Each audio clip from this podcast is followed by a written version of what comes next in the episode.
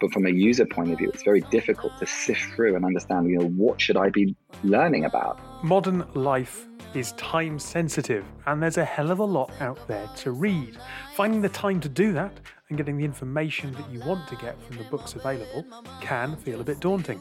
But today we're meeting the organisation who are trying to transform your downtime into something with a lot more purpose. This is Tech Talks, your twice weekly technology podcast with myself, David Savage, powered by the Harvey Nash Group, where we talk to leaders from across the industry and bring you some technology news.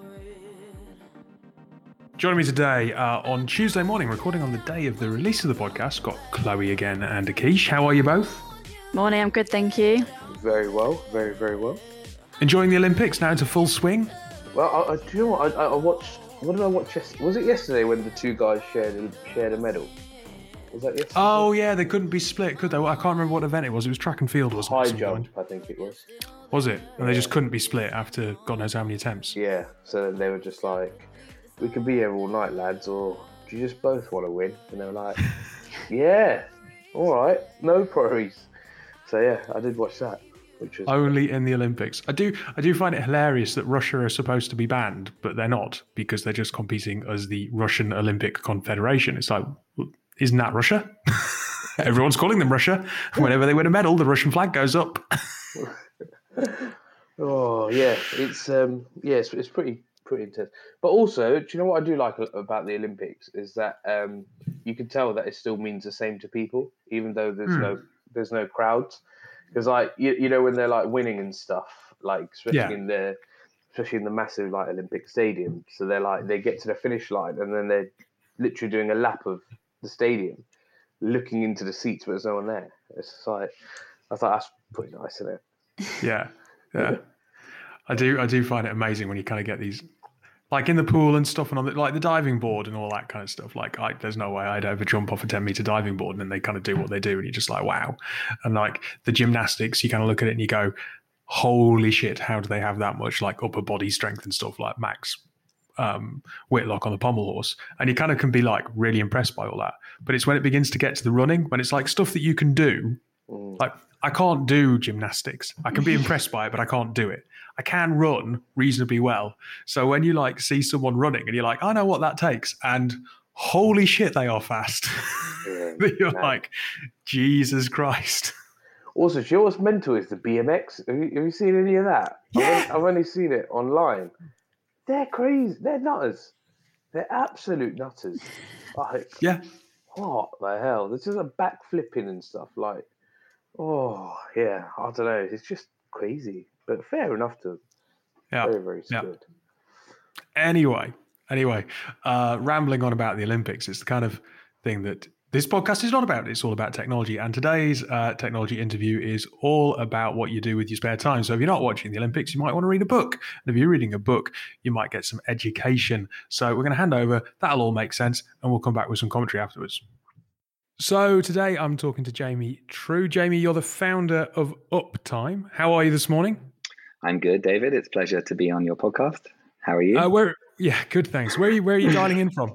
That's a good question. I was thinking about that. I'm actually in sunny Spain on holiday. So you're probably thinking, Oh. why am I working from here? But I love working. So That would explain the very healthy colour that you have. So not jealous at all. Uh, I would imagine then you've got some time to to actually utilise your own service and and use uptime whilst you sat around a pool or on a beach or maybe having a siesta, right? that's exactly what I've been doing this morning. Actually, um, I was I was having a bit of uptime. I was I was um, using one of um, one of our books called Bolder by Carl Honore. So I was listening to that this morning. So yeah, it's great. It's a good opportunity to get some relaxation. And I heard it's kind of pretty bad in London with floods, so I don't feel too bad being away. Yeah, thankfully I'm not in central London, but I did go through London at the weekend, and it was it was biblical. I think I think that's that is the best way of describing it. Anyway, look, if, if someone's unfamiliar about what we're, we're talking about, who, what is uptime? Great. Well, um, you know, uptime is, is is knowledge hacking effectively. So what we've made made to do is we've built an app which is on Apple and Google, um, and we um, distill the key insights and I'd say action items from the world's leading books, courses, and documentaries, um, and we do that in a really fun, tappable, five minute story format. So we're really known right now for being like the five minute knowledge hacking company, which, you know, um, and what we really do is we get the best content in the world from the likes of all the New York Times bestsellers, LinkedIn Learning, Udemy, Netflix, Amazon, Prime, Masterclass, and we put it all in your pocket in five minute hacks, basically. So you can get smart fast. And how is that delivered? Is that is that text five minutes kind of have written? These are the these are the, the takeaways from this item, or is it audio? What how are you delivering it? Yeah, that's really good. So what we have is um, you know we've got a real multimodal um, uh, experience, and uh, I'll kind of say that in plain English in a second what that means because you're like, what's multimodal? But effectively, like research has shown that people remember 10% really of what they read. 20% of what they hear and 30% of what they see. But if you could really present things in a format that combines them all, um, your retention rate averages over 50%. So people are more likely to remember what they learn on uptime because that's what we do. So effectively, we've looked at a, a different kind of younger audience who really love what we do, but it is effectively for everybody. It is really inclusive.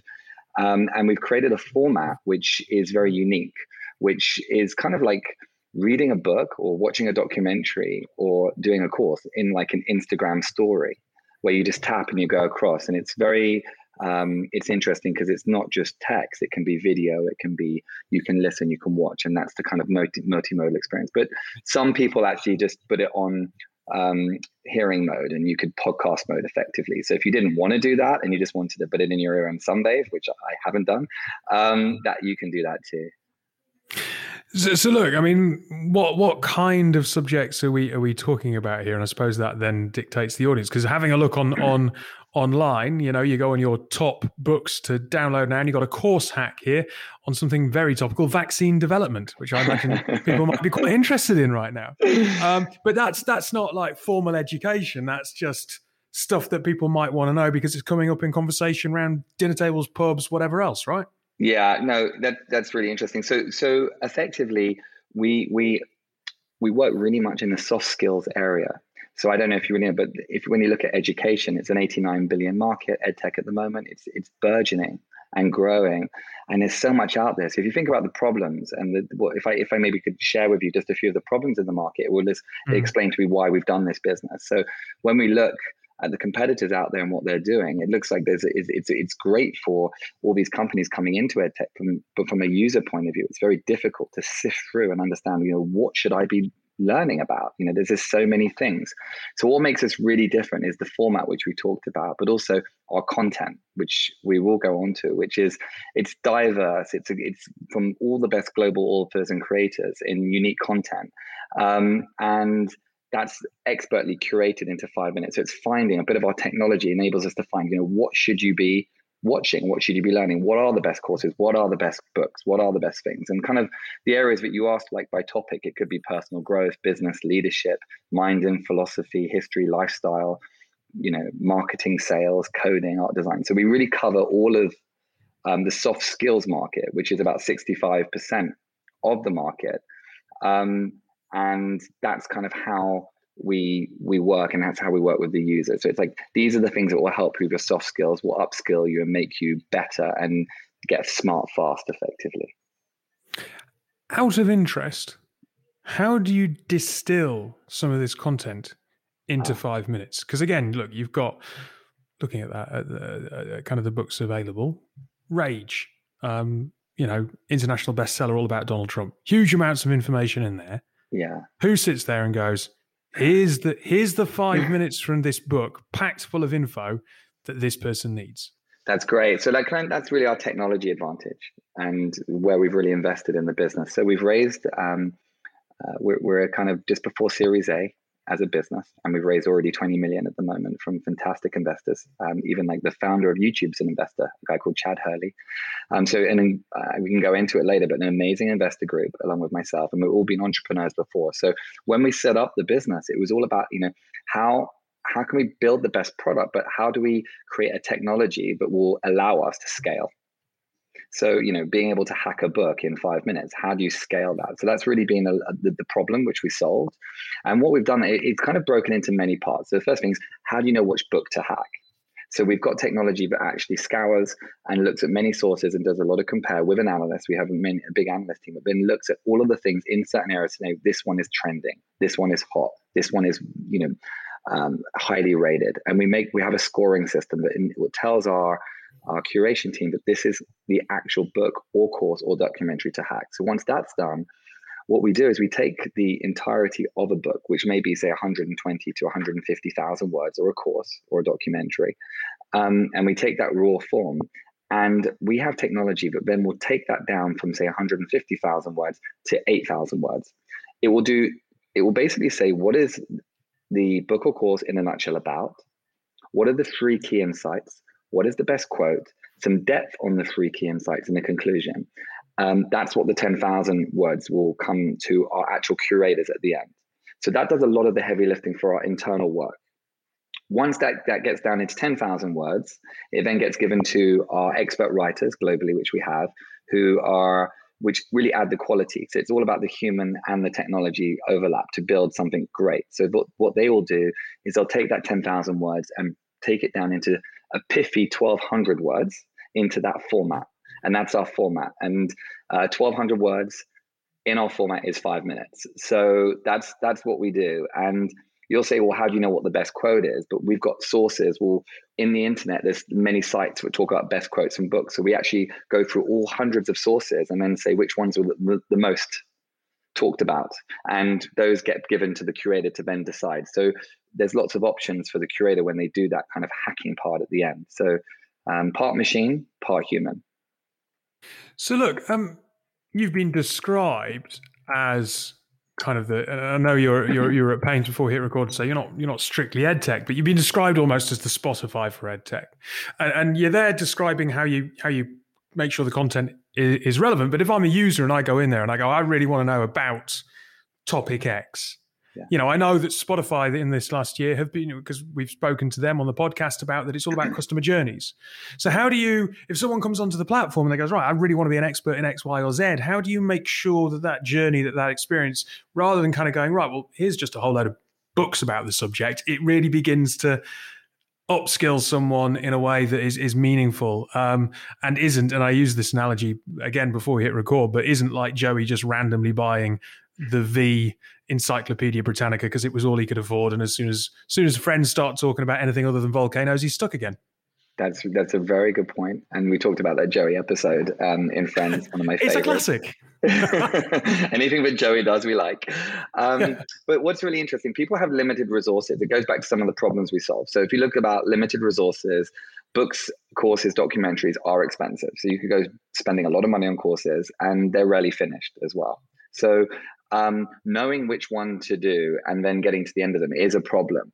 So you know, listening to what you say, and, and the problem is, how do I get on a path? I want to learn about X, and there is a path. And I think that's a big part of what Uptime provides because right now, if you said go learn about coding Python, I could go spend on Udemy X many dollars and just do a course, and then like realize after three hours of downed information, but this is not for me and I've wasted my money. So what I think is really good because actually I didn't really want to do that. Um, so what we do is we really take the introductions of a topic. So someone could come to Uptime to learn about certain things, get it in those short five minutes. But what's really different to what we do to other other sites is that we then say, look, this information came from this course. So you may want to go and do the full course. And we've given you that distillation of it. So actually, um, from the author's point of view or the curator, they really win. And this is kind of like the win win relationship where all boats rise. Um, we find that 10% of people that um, finish a hack go forward and actually interact with the author's direct website. So um, it's a really low risk way to get into something if you wanted to find that information. If that's enough mm-hmm. information and you were never going to buy that course, well, you wouldn't have done anyway, but at least you got some basic information. Um, and if you wanted to, this is a really great learning path to introduce the end user to all of the best kind of authors and creators out there because the heavy lifting of going to figure out who is a good person to listen to about X is actually a, quite a heavy job. Um, I don't know if you know, there was a million books published last year and 350,000 courses, and the, the amount of duplication is huge around t- certain topics. So just the job of being able to help someone with, hey, you know these are these are great things because we've done that curation and that's part of our service um, is of great value to the end user. Yeah, that's that's really interesting. You kind of preempted something that I was going to ask because because you must have some kind of partnerships with the publishers, right? If you're putting a New York Times bestseller on the platform and you're use, you're taking that content and distilling it, well, you're probably doing that uh, through some commercial arrangement with them. Um, but at the same time, if it's like, here's the book in five minutes, then someone might go, great, I don't need to read it. So it's yeah. interesting that ten percent then go on to read it, and I did I did wonder how that partnership works and what the relationship is with publishers and so on. Yeah, that's really good. So so effectively, all the hacks we do are completely our own work. So it's our rendition of a book. We never copy anything that would be in a book, and it's kind of like our these are the three things, kind of like the trailer, but it's more because it's more of a distillation of what it is. Hmm. So um, and then we allow someone to go ahead and promote quite heavily. So the the the, the relationship with us and authors, websites, um, you know, storytellers, um, researchers is that if we decide to hack someone's content, we will promote them. Um, and give them free marketing. Um, some of them have affiliate opportunities as well, where we can make small amounts of money on the affiliate. But that isn't our main model at all. We're really about driving the best stuff and uh, driving marketing to the curator's website. So that's our commercial relationship, and that kind of can be in, in an affiliate kind of affiliation style from a commercial point of view.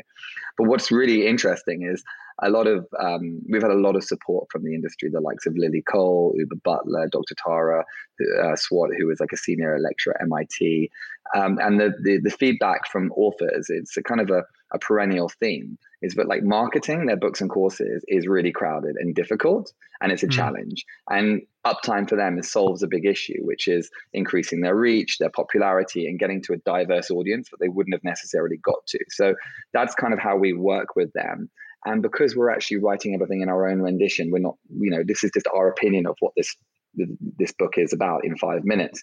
Um, you know, we're, we're, not copying or needing to take a license. It's it's fair use effectively. So we don't need um, a kind of commercial um, agreement to be able to hack a piece of information. I mean, if you go on YouTube, there's advice on everything, but you don't need to, you know, ask someone to permission to do a critique of something. Um, so that's, that's kind true. of yeah. You describe yourself as an entrepreneur. Um, and you also told me that you don't think you've done very well. uh, and yet, as you mentioned, you've got uh, funding from from Chad Hurley, um, and since launching in January, and this figure might be out of date now, but you've gained over hundred thousand users. Um, most people would say you've done pretty well. So why do you think that you haven't? It's a great question. I think it's all, always part of like being a challenger brand in yourself. So for me, it's like you're only as good as the last thing that you've done. And um, once I think it's maybe going back to the early days when you used to used to like listen to pop music and see the likes of Milli Vanilli or Bros, and they only have one hit and then they never come back again. It's like, oh gosh, you have to keep doing this repetitively to be um, and bigger and better every time, or you're kind of not relevant anymore. So I think there's a kind of small little niggling fear there that every time I start something new, it has to be better than the last one, which really drives that, I would imagine. Is that the case? I mean, you know, Steve Jobs effectively only had one idea, and it was a pretty good one, and he just was able to pivot it, and and it and it, and it grew. I mean, you know, when he tried NeXT, that didn't work. So I suppose you could say that he just was he had that monster one hit wonder that enabled him to kind of rejig it and reinvent it and launch other products and services within it. I'm just quite interested yeah. in this mentality.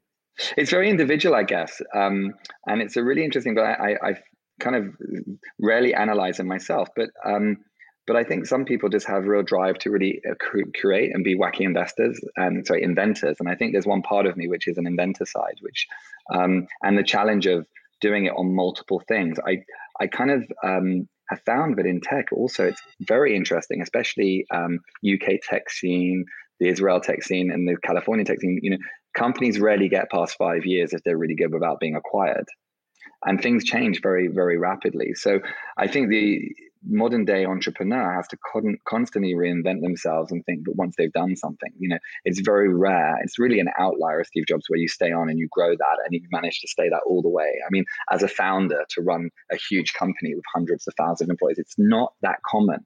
So i guess as an entrepreneur nowadays um, it, there's when you hear people raising money it's always like hits what's your three to five year plan?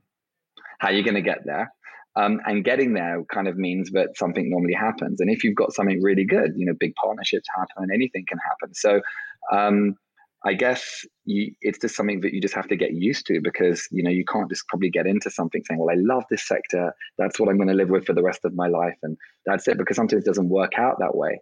So I kind of feel almost safe in a way of knowing that actually things keep changing all the time, and that's what I'm accepting. Um, so it's it's it's it's an interesting psychology, I guess. So look, what what would your advice then be to other serial entrepreneurs out there, or to that wacky inventor who accepts that they're not going to be in one sector for the whole of their life, but therefore is looking for problems constantly to fix. How do you how do you try and categorize stuff that you go, that's an idea that's business worthy versus that's just something that's plain wacky? Yeah, I think you've just hit the nail on the head with in what you described. I feel that um, if someone says to me like, "Why would you invest in something?" I mean, from a commercial point of view, you, it really has to make sense just without, you know, if you just take a step back, does this really make sense? And some things things can be really complicated and they really don't. Um, so I love things that really make sense. And then you've just got to think about from a from a point of view, have, is there the right people um, that can actually take this through lots of pivots? It very rarely, uh, whatever you start with, very rarely uh, is what you release. Product market fit is very rarely your initial business plan. And that's the truth on most businesses. It very rarely is. You know you, your first little business plan you write down is very rarely nailed on guarantee that that's the finished product. So like um, someone very wise told me once um, they asked me a question. I'll ask i'll ask you actually. What is the strongest tree on earth? It's probably not the redwood. I mean, you you might kind of initially jump to that. It's probably something that looks particularly, uh, kind of, I don't know, like a willow tree or something like that. Well, uh, apparently, it's the palm tree. Oh right, um, okay. Because it because it, it bends a lot and it can withstand. Um, of course, yes. Um, kind of kind of stuff, and I think that's kind of the. I feel like the best um, attribute that one could say in entrepreneurialism right now, because um, coming to the table being fixed and not being able to bend like the palm tree is quite dangerous because um, you know, in this modern changing agile world where data changes everything, um, the product moves very quickly with agility and data and also value prop. The amount of people that will come in and want to invest in a business and just take your value prop and say, put it in the toilet, start again. And just being happy with that um, is really hard for people who come in with a, a, fixed mentality. So, I mean, even our business, you know, we're really excited right now. Um, we've only been kind of monetizing since April. We've got um, 150,000 users in that short period of time.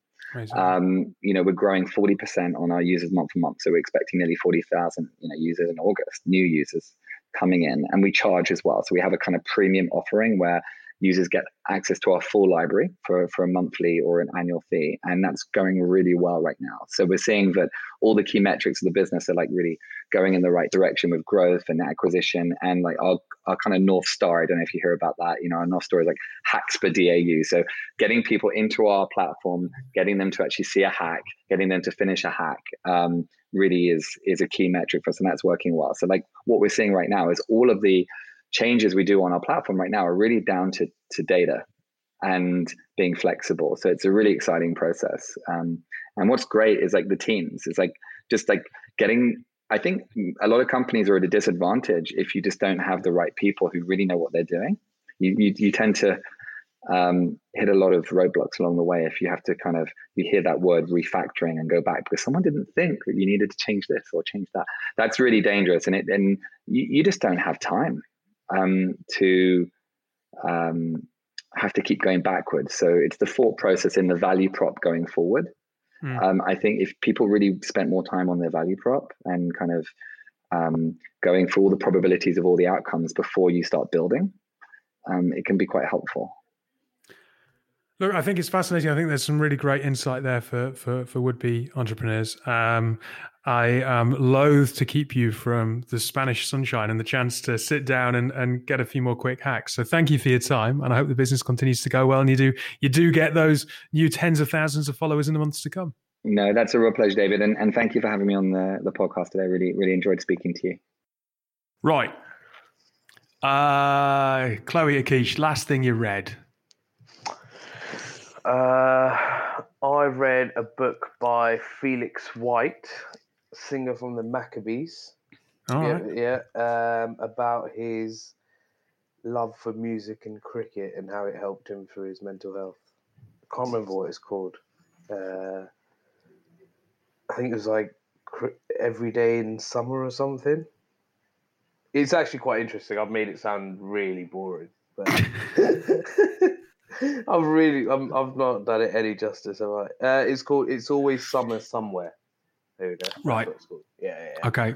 Okay. Um, yeah, that was all. Chloe? I mean, I've got the basic answer, don't I? I've, i the last book I read was the Harry Potter one, the last Harry Potter.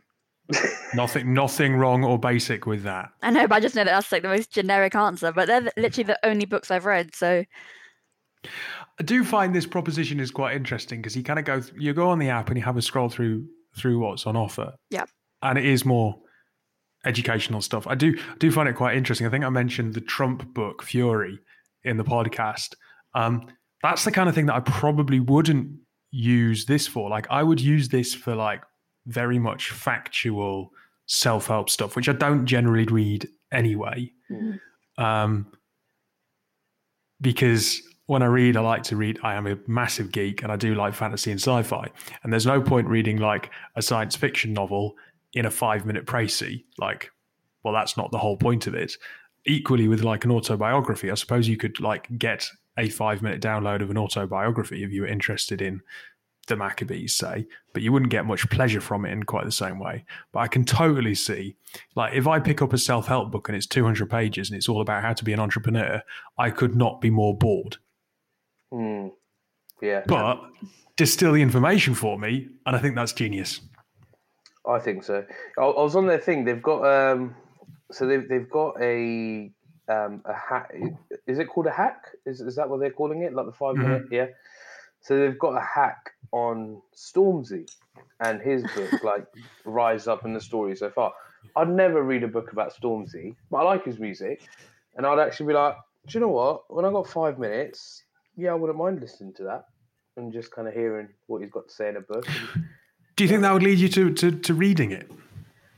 Probably not, because I mean, yeah, I mean, Stormzy is he's an artist, and you know, he's he does what he does, and I probably wouldn't read a book, but I'd want to know what's in his book because maybe that would make sense when you listen to his music. Do you know what I mean? It would just add a bit more Mm. context. Um, and the other thing as well, I completely agree with you. Do you know, like when you go on holiday and stuff, and like you go to like a completely new place that you've never been before, Yeah. and and sometimes I don't know if you look around on the plane. Sometimes people are reading about that city that the plane's going to. You ever, you ever been there? Right? Oh, yeah. Okay. Yeah. yeah. Yeah. So they're like I don't know ten like top ten things about Valencia. There's always some old like lady that's sat there just reading it. Like you know, it's like, just look on Google. But if it was stuff like that, like you know, places to go, or if there was like I don't know volcanoes or something like that, then that would be pretty decent. Um, but yeah, Well, yeah. If, if, you, if you're going to Naples, you might want to have like Yeah, the top yeah, yeah. five download on, on volcanoes. Yeah, no, hundred percent. And like, um, this is really bad, right? But uh, when I was listening to it, I was like, do you know what? If this was around about ten years ago, it would be beautiful. Because when I was like, uh, I remember I went out on a date once, and this is the first story. I went out on a date once with a girl who who loved history, and she was studying history and all this sort of stuff, right? Yeah. I pretended that I really cared about history. Didn't really give a shit, to be honest, right? Anyway, my friend, he, he also did history, so I told him to text me like this massive list of things to like like take in, so I could mention those on the date, so that she could be like, oh yeah, yeah, yeah, really good. Imagine if this was around then. I could just listen to that on the way to the date. Mate, I, I could not agree with you more. And I've got a story that's very similar. Um, my second date with my wife, on my first date, right, I found out that she was an actress, right? And Yeah. she was, at the time, she was on the West End doing Shakespeare. Right. And for our second date, which she was like two days later, she was like, let's go see Much Ado About Nothing. I am, I paid fuck all attention to Shakespeare in school. Apart, we only did like Henry V about five times uh, and Othello, and I knew nothing about Much Ado About Nothing. And I, and I was really worried that I was going to appear stupid because I, I quite str- I struggle to follow Shakespeare. like I've yeah. seen Macbeth a couple of times and I haven't got a fucking clue what's going on half the time. Mm. So I went out and I bought the play and read it. See what I mean? So if, if they could have like things like that, oh mate, what a life changer! Yeah, Honestly, um, Chloe, Yeah. Chloe, you're in education. I mean, have you you could you could see if any of your texts are on there, right? Yeah, I probably would use it, but I, I, I don't know if I would go out out of my way to like I don't know read a book when I could just read what they give me. Yeah, exactly. mm, So that that would make sense. Like, why why why read the entire university text if you can kind of get like if Yeah, that little something's summary. booked out of the library, get a little summary, perfect for writing an essay. Top top five points on this, bingo! Like you're in there. Yeah, no, that is true. It, it does seem like a good idea, but yeah, I, I didn't, just didn't know about it to be honest. I think it's very good for like inquisitive people, or like you know, if you're just trying to like build up your knowledge and oh, it'd be cool to find out about this. But it's one of those apps. 'cause I was on, on on the website last night, and it was like you can. There's things that you can like. It's a bit like Netflix, where you might not watch it if it was like normal time or whatever, but because it's Yeah. like five minutes or something, you're like, well, actually, I'll give this a go. Like, oh yeah, like there, there was one on here, uh, like lost in a good game, and I was like, by Pete Etchells, and I was like, what's this? And I was like, oh okay. Like, and you just start reading about it. You're like, all right, well, I've got five minutes. I'll hear about this, and then if it's any good, do you know, it's it's like trailers, isn't it? Really? Or like when you disappear down a hole on Wikipedia, Yes, yeah, yeah, yeah, yeah. Exactly. So, end up reading articles on holes, all sorts of random shit that normally you would not pay any attention to. yeah, articles written by like Joe from across the road as well. Just like, like, oh yeah, I, I really believe what he's got to say, but you're still there reading it, aren't you? oh man, but it, it, it's a very good app, though. I, I think really. Yeah, we're fans of it. There we go. Uh, right, Jamie, thank you very much for being our guest on today's show. We're going to take a quick break, and when we come back, we're going to talk about electric speedboats.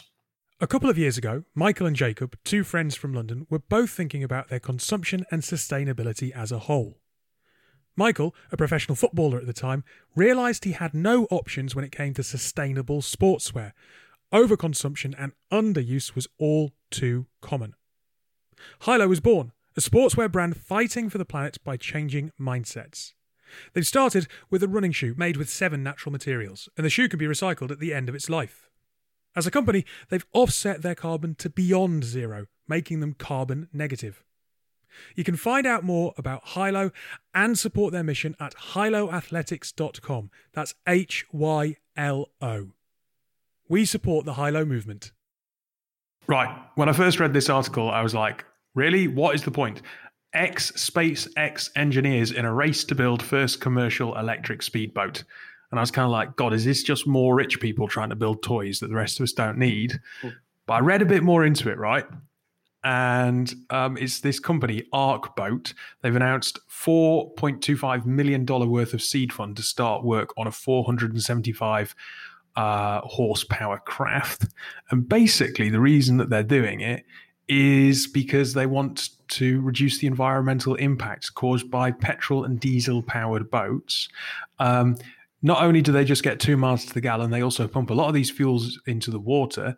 In addition, there's huge noise pollution from a lot of conventional boats, and it's awful for marine life. With gas powered boats, it's not just the carbon emissions into the air, but it's also polluting the water and causing, no- causing noise pollution. And they, they reference or recognize rather the fact that these boats are going to be very expensive to begin with, but I hope that they come down in price and that the technology then can can then be adapted and adopted by uh, large um, passenger vessels like ferries and so on. And I was reading it and I was like, you know what? Fair play. There's tech at a cutting edge pushing forward, especially when you know that like the noise pollution in the water actually, because the, the vast majority of marine life communicates through vibrations in the water, that that boats are horrendous and, and make it almost impossible for them to hear each other. I, I thought this was pretty cool. Yeah, very very decent, and it shows that people actually. Uh, what, what's the best way to say this? Actually, caring for other things and the environment, and you know, like boats and stuff. Normally, it's just how big can you be? You know, how loud and, and fancy and all this sort of stuff. It's like actually, well, we share the water with other things, and you know, there's there's kind of other ecosystems or whatever like there. So let's build something that everyone can be happy with. Do you know what I mean? Rather than just, oh, this is us and I'm going to build a big ass boat or a fastest boat and do this and it's gonna have this engine in there. Just be a bit considerate, man. Like, you know, chill out. But I don't know. I, I, I, reckon it's pretty decent. How, how much would it cost? Has it got that in there? Uh, They ain't cheap these things, are they? they're not. Um, let's have a look. Yeah, it just says the first models would be very expensive because the Mm. cost in developing the technology. But thing. but then cheaper work versions would be available in the future. It's very much the Tesla approach, is how they're talking about it. Um, and apparently, back in uh, where is it? There's there's a comment here that earlier this year, no, sorry, it was this month. Sorry, the Monaco Yacht Club held a competition for electric boat prototypes Ooh. uh, to instigate a new vision and promote all positive approaches to bringing yachting into line with global carbon emission uh, reduction targets. So that's at least rich people trying to do good things. Well, yeah, Um, I mean, ma- ma- makes them makes them feel a bit better about themselves. I'm all for that, you know. the Monaco Yacht Club. I mean, they ain't gonna be short of a few quid, are they? no. Monaco Yacht Club. Well, have you been, have you been? Have either of you been to Monaco? I've never been. No, Never. No. So there are a lot of boats in the harbour, unsurprisingly, right next to Monaco Yacht Club, and uh, yeah, I mean you're talking about billions of wealth. So um, if they if they could do that, you know, they if they are polluting the ocean, they could they could you know do their bit to make sure it's not quite so damaging for the rest of us. Yeah, I mean, you know, they could land in their private jet, drive their Lamborghini to their uh, environmentally friendly point. boat, you know. But hey, who's who's counting? Small steps, Akish. Yeah, small, steps. Yeah, yeah, yeah, yeah, yeah. I don't know. Let, let, let, let's see what happens. But um, the Monaco Chloe, we, we, we, we should get in touch with Arcboat on social. Try and find them. and That is a good idea. we like your boat or your boat idea, your idea. Because apparently they started with like no people and no warehouse in February, so pretty new. To raise like four point two five million dollars is pretty cool. We should uh, we should ask them about about their story. Yeah, no, that's a good idea. What are they called Yeah. again? Arc boat. Arc boat, yeah. Nice. Yeah, Chloe, and if you could also, uh, if you could also tell them that you and I have not been to Monaco, and if We would there's like. any, uh, yeah, if, if there's any tickets or any kind of you know testing, if we can be part of R and D, yeah. uh, you know, given that we don't normally, you know. The, re- the the research for the podcast needs to be really deep and detailed, right? yes. Yeah, yeah, yeah, yeah. hmm Needs a trial. right. Thank you both for your time. Uh, we will be back on Friday.